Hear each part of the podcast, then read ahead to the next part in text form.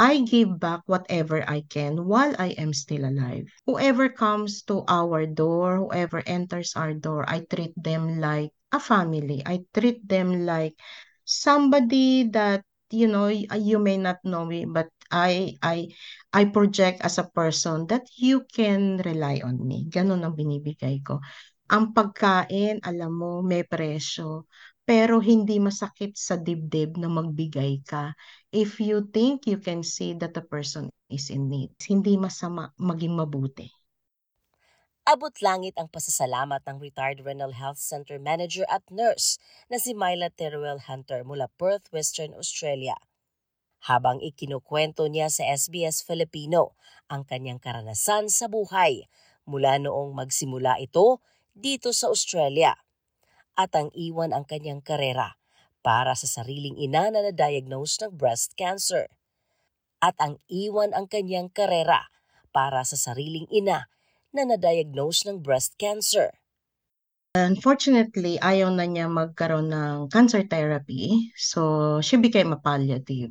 Now, we had to transfer somewhere. I had to make a decision at that time kasi I need to transfer her to an area where there is cancer care center, there is a tertiary hospital, and there is a palliative center. Mm-mm. Yung time na yun, the only place that we can we can think of is Darwin. Kasi Darwin, there was a direct flight. There was Philippine Airlines at that time, direct flight. I think from Darwin to Manila is two and a half hours. So we're thinking practical na lang, no? In case mom passed away, how are we going to, syempre, gusto mo yan, ilibing kung saan siya pinanganak.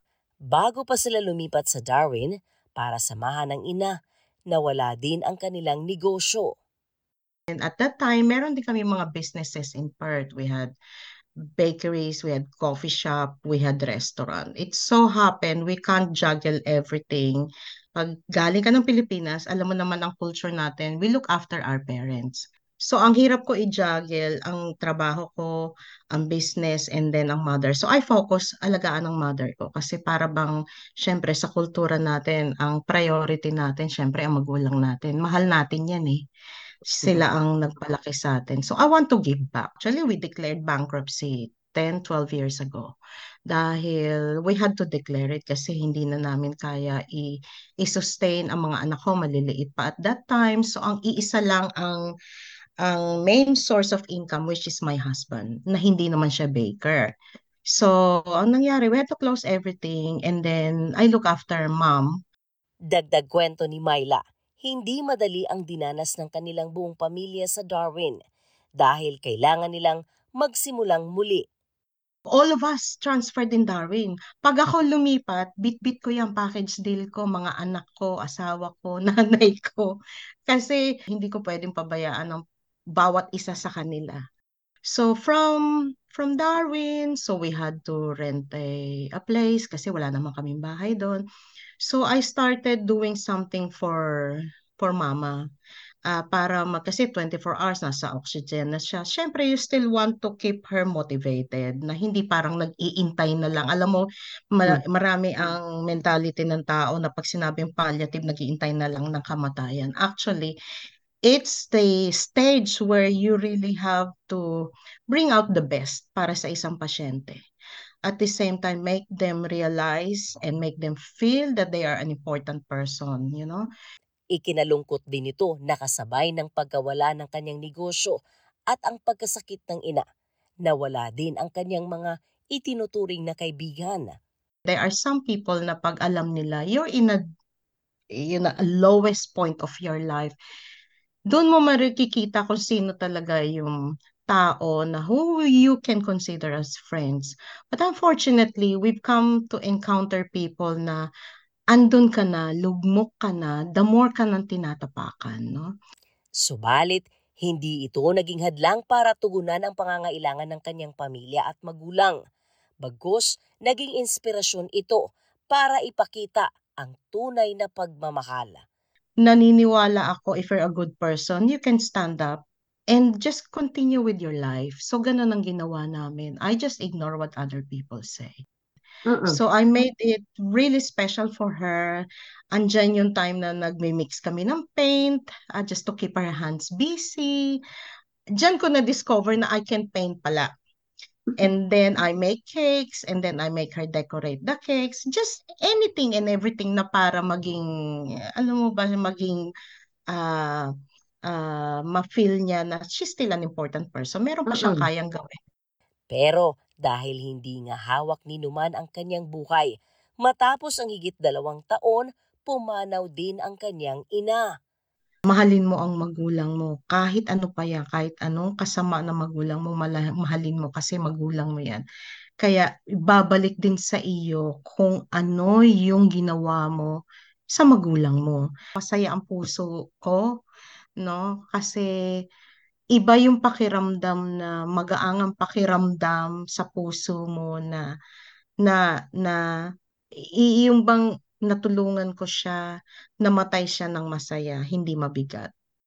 Hindi dito natapos ang hamon sa buhay nito dahil matapos mamatay ang ina. Sa kasagsagan ng pandemya, halos magkasabay na na-diagnose si Myla at kapatid nito ng breast cancer. Kaya sumailalim sila sa gamutan. Kaya mismong asawa na ni Myla ang nagsabing dapat siyang magpahinga sa kanyang trabaho at habang nagpapagaling bilang kapatid, nagsusimikap si Myla para makatulong sa kapatid na may sakit sa Pilipinas. Nagki-chemotherapy ako, so kailangan pa rin ako magpadala sa kanila to sustain yung kailangan ng mga bata na hindi maputol sa pag-aaral. And then siya, yung, yung treatment din niya, yung mga kailangan niyang inuming gamot. So, just imagine, ano, yung time na yon COVID pa, wala kaming income, wala lahat. So, would you believe, ah yun nga, I bake cakes. Nakakatuwa naman kasi I make about 4 to 5,000 sa, sa cake. At the same time, nakaka, nakakatulong sa akin physically kasi kailangan igalaw ko yung katawan ko. Hindi pa pwedeng hindi ako gumalaw kasi marami ka nang mararamdaman eh dahil nagkikimo ka. Kailangan i-push ko yung sarili ko. Hindi naman nawala ng saysay ang pagsisikap nito dahil mag-aapat na taon ng cancer-free si Myla. At dito na nga nagpa siyang gumawa ng bagay na puno ng saysay. Mahirap ang buhay pero ang daling ang daling pumasok ng pera, ang daling nawala pero ang daling pumasok na parang hindi ka pinapabayaan. So, I decided na mag-open to do something. And then, Sans Rival came up kasi nag-reflect ako, ano ba yung pwede kong i-start na may meaning. Eh, fortunately, ang family namin, we love Sans Rival. We grew up with the Sans Rival cake. So, even yan ang paborito namin ng mother ko. I think nung mga bata pa kami naaalala ko, ang father ko kasi pulis yan eh. Uuwi. And then nauso nun, alam mo ba yung mga burger machine nun, yung mga food truck sa Pilipinas? Mm-mm. Magpapabili ako niyan. Ah, kasi meron silang Sans Rival na parang rectangular shape na ah, parang yun ang dessert ng, ah, ng mga food truck na yun. So, yun talaga paboritong paborito namin. And then kasi ang mother ko, she loves baking din. So, parang nire-invent at saka ni, nire-package namin yung Sans Rival that suits our palate. Yung bang kasi sarap na sarap talaga kami dyan. Na parang nag-create pa kami ng ibang mga flavor. Nagawa pa kami ng ah, pineapple flavor ng Sans Rival. So I said, sabi ko, bakit di kaya Sans Rival? Kasi para maalala ko yung mother ko at saka ah, ma-feel ko. Kasi parang everyday, alam mo ba yung nafe-feel mo na nandyan lang siya? Sa pagbabalik tanaw nga nito, higit pa sa libangan ang pagbibake nito ng cake o kahit anong pastries na namanan niya sa kanyang ina. Habang nag-nursing, ah, naggagawa ako ng mga cakes, I accept all, ano, mga orders. Not for the sake of making money, but parang distressing ko kasi yun eh, pagka medyo overloaded ka na sa trabaho. Sa muling pagsabak nito sa negosyo, matapos ang walong buwan, ang kanyang cafe na tinawag na The Suns Rival ay nadagdagan ng isa pang branch sa Perth.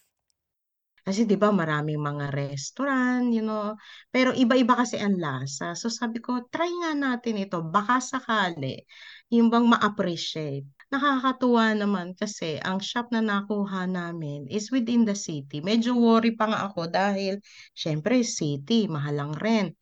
Ah, baka hindi naman itanggapin kasi ang dami mga coffee shop. So, hindi ko alam kung ano nangyari na talaga naman pinapasok ang shop. We make 200 to 350 coffees a day.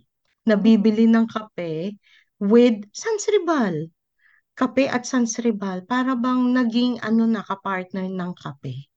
So sabi ko nakakatuwa para bang eto na, eto na yung iniintay ng lahat na ma-acknowledge ang sansribal. Alam mo, 98% of our customers are Australian. 2% lang ang Filipino. We don't really depend on Filipinos. But it's really nice. Filipino, bumibili na ngayon Sansrival cake. Pero the mere fact na tinanggap ng Australiano at pero tinanggap nila with ma with matching coffee. Kaya nakakatuwa. Kaya from there, nakabukas kami ng second uh, second shop. The reason naman ito, not for the for the benefit of earning money. Uh, para mabigyan din ng trabaho ang ibang tao. Yun ang purpose namin. Kaya we're uh, employing mga student visas, halo naman with Filipinos and other nationalities, pero top priority ang Pilipino kasi syempre Pilipino din tayo eh. At ang mas nakakataba ng puso, pati mga homeless, ay pinapakain ni Myla ng libre. Every morning when we open the shop, ang ibang coffee shop as early as 5.30, they're making money already. Kami as early as 6 o'clock or even at 5.30 when we open, wala pa kaming kita. And the homeless people are the one pumipila to have a free coffee. So sa amin, hindi kami hindi kami masaya dahil wala kaming kita, kundi masaya kami kasi we're able to share our product with people na alam naming walang-wala. Kaya yung iba kumikita na kami, kum- ang puso namin ang kumikita. Sa city, napansin namin, marami mga homeless na nanghihingi. Ah, pwede bang, eh, alam mo, can I have water, mga ganon. O nung nalaman nilang may coffee, parang nanghihingi ng coffee. So parang napansin namin, nagiging regular. So we decided, kasi merong uh, shelter malapit sa shop namin. So I invited them every morning, lalo na nung taglamig, no? Mga nakapila yan, nangihingi ng coffee. So we decided to give free coffee muna before, uh, uh, syempre, kung meron na mapapasok at bibili, we still give them, we serve coffee. But our priority is kung may manghingi, bigyan. And then at the end of the day, whatever na food namin, kasi everyday nagluluto eh, no? Yung kung ano man yung matira or uh, let's say uh, lunch or even um, pastry, kung ano man yan, iniikot namin sa kanila, ibinibigay namin. Instead of itapon. Kaya every end of the shift, yun ang, yun ang trabaho namin. Umiikot kami sa shelter, binibigay namin. Dito sa Australia, ang industriya ng hospitality tulad ng cafe ay isa sa pinakamalaking pinagkakakitaan ng bansa. Sa ulat naman ng Australian Bureau of Statistics nitong Hunyo 2023, merong higit 2.5 milyong mga aktibong negosyo sa buong bansa at isa ang Filipino-Australian na si Myla Teruel Hunter ang may negosyong tumutulong sa ekonomiya at nagbibigay pag-asa at trabaho sa mga residente dito sa bansang itinuturing niya na pangalawang tahanan. If you can help as much as you can without even by disclosing that I help somebody, keep it to yourself. Kung kaya mo, makatulong ka. And that's what we're doing at the moment. Sheila Joy Labrador para sa SBS Filipino.